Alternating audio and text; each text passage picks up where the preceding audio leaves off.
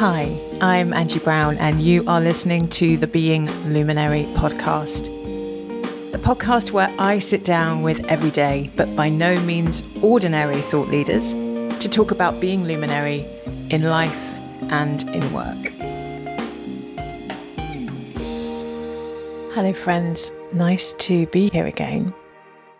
I've been reflecting this week on the murder of Chris Kaba and thinking about how two years ago people were very, very exercised about the murder of George Floyd, and there's been relatively little notice taken of Chris Kaba in this country, somewhat overshadowed by the recent death of the Queen, of Queen Elizabeth the Second. And so it's just given me pause really again to think about race and think about how we talk about race and how we acknowledge the deep, existing, abiding racism that exists in many of our institutions. A few weeks ago, the United States Justice Department brought federal charges against four police officers who were accused of killing Breonna Taylor. She was the twenty-six-year-old emergency room technician who lived in Kentucky, and she died on the thirteenth of March twenty twenty. Breonna was an innocent victim of a disastrously executed police raid related to a former boyfriend of hers. At the time of the shooting, Breonna was in the apartment with her new boyfriend, Kenneth Walker. Thinking that intruders and not police were at the door, her boyfriend Walker fired a warning shot when officers forced their way into the apartment, and that warning shot hit one of the officers. thirty-two shots were fired in return, and six of them hit Breonna. And the charges are civil rights related, not manslaughter or murder charges, and these include unlawful conspiracy, obstruction and unconstitutional use of force. And state charges of reckless endangerment were also brought against one of the officers involved in the raid, but he, um, he's been acquitted. The particulars of that night in Louisville and the differing accounts of what happened don't necessarily need to be raked over, certainly not here on this podcast. There have been lots of words written about Breonna, just as millions more were written about the death of George Floyd, whose murderer, Minneapolis police officer Derek Chauvin, was brought to justice. It seems that statistics will always be open to interpretation and side-taking depending on where you sit in the spectrum politically. But I do think it's worth us noting, again, just how rare it is for police officers to be held accountable for their actions. We see this time and time again in the state, not held accountable through actions through state or federal legal processes. We also see this in the U K. In the U S, cases of manslaughter or murder involving on-duty police officers, around one-tenth of cases result in charges being laid. Around half of those officers are convicted and the other half get off scot-free. I'm not saying any of this to undermine the role of the police force. Resmaa Menneken makes a really interesting case for police forces and for what needs to happen for people to take on police work, for the fear that's created, for the mistrust that's created on both sides of that, being a police officer and also not being. We know that police work is hard and it must be incredibly stressful. And there are few occupations where one's daily job is to go armed into a situation with people who could be armed also.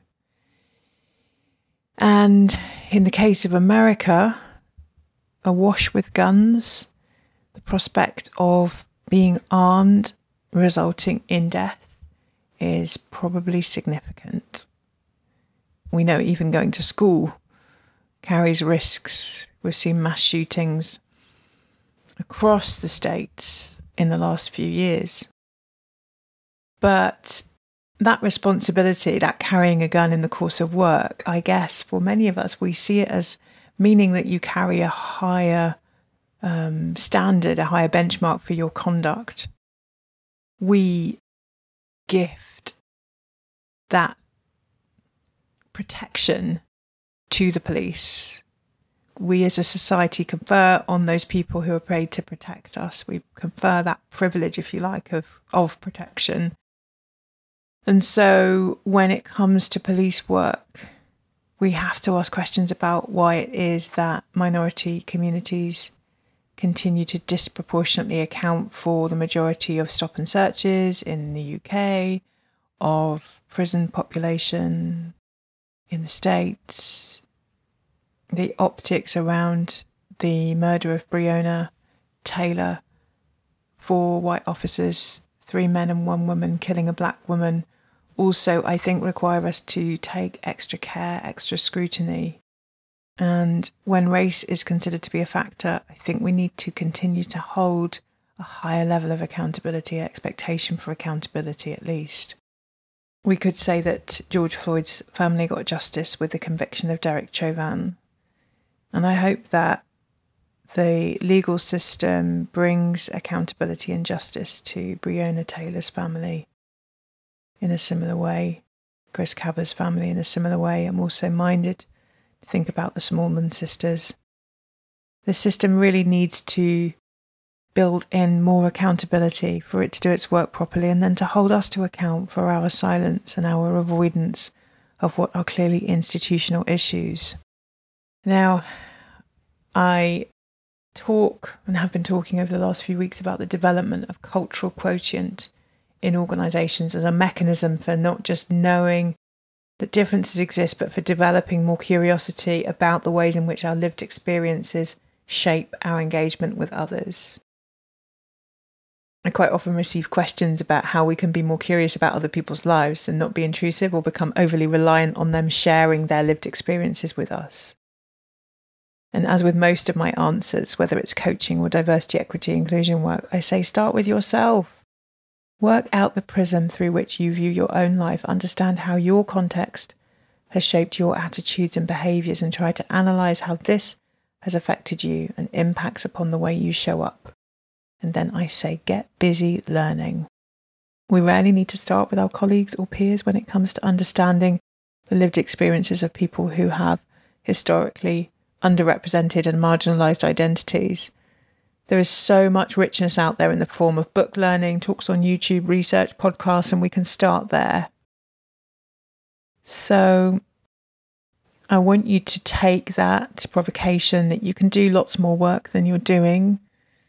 And I don't want you to walk away empty-handed from this episode. I want you to sit for a moment and just reflect on what you can do to find some sovereign perspective on the death of Chris Kaba, on the death of Breonna Taylor.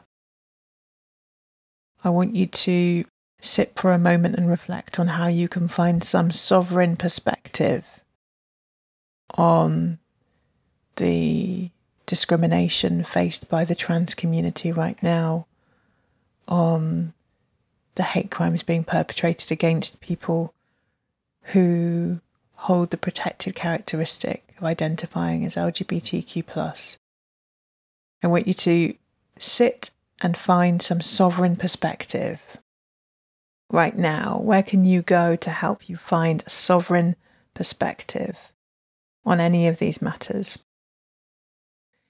If you would like support with this in your institution, in your organisation, in your school, in your college, in your university, then as always, I invite you to reach out to me, where I undertake this work side by side with you, bringing luminary perspectives and showing you all that you are luminary, and your organisations definitely can be luminary, can be lighthouses, can be safe harbour for all and everyone. Thanks so much for listening. See you in the next episode. Bye-bye. Thank you for listening to the Being Luminary podcast. I would love to hear your thoughts on the podcast, so please do leave us a review. Each month I will be picking one of our reviewers to get a free laser coaching session as a thank you.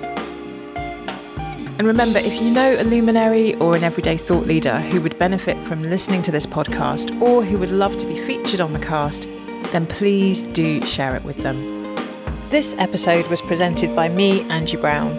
Original music is by Martin Austwick. The series is edited by Big Tent Media and produced by Emily Crosby Media.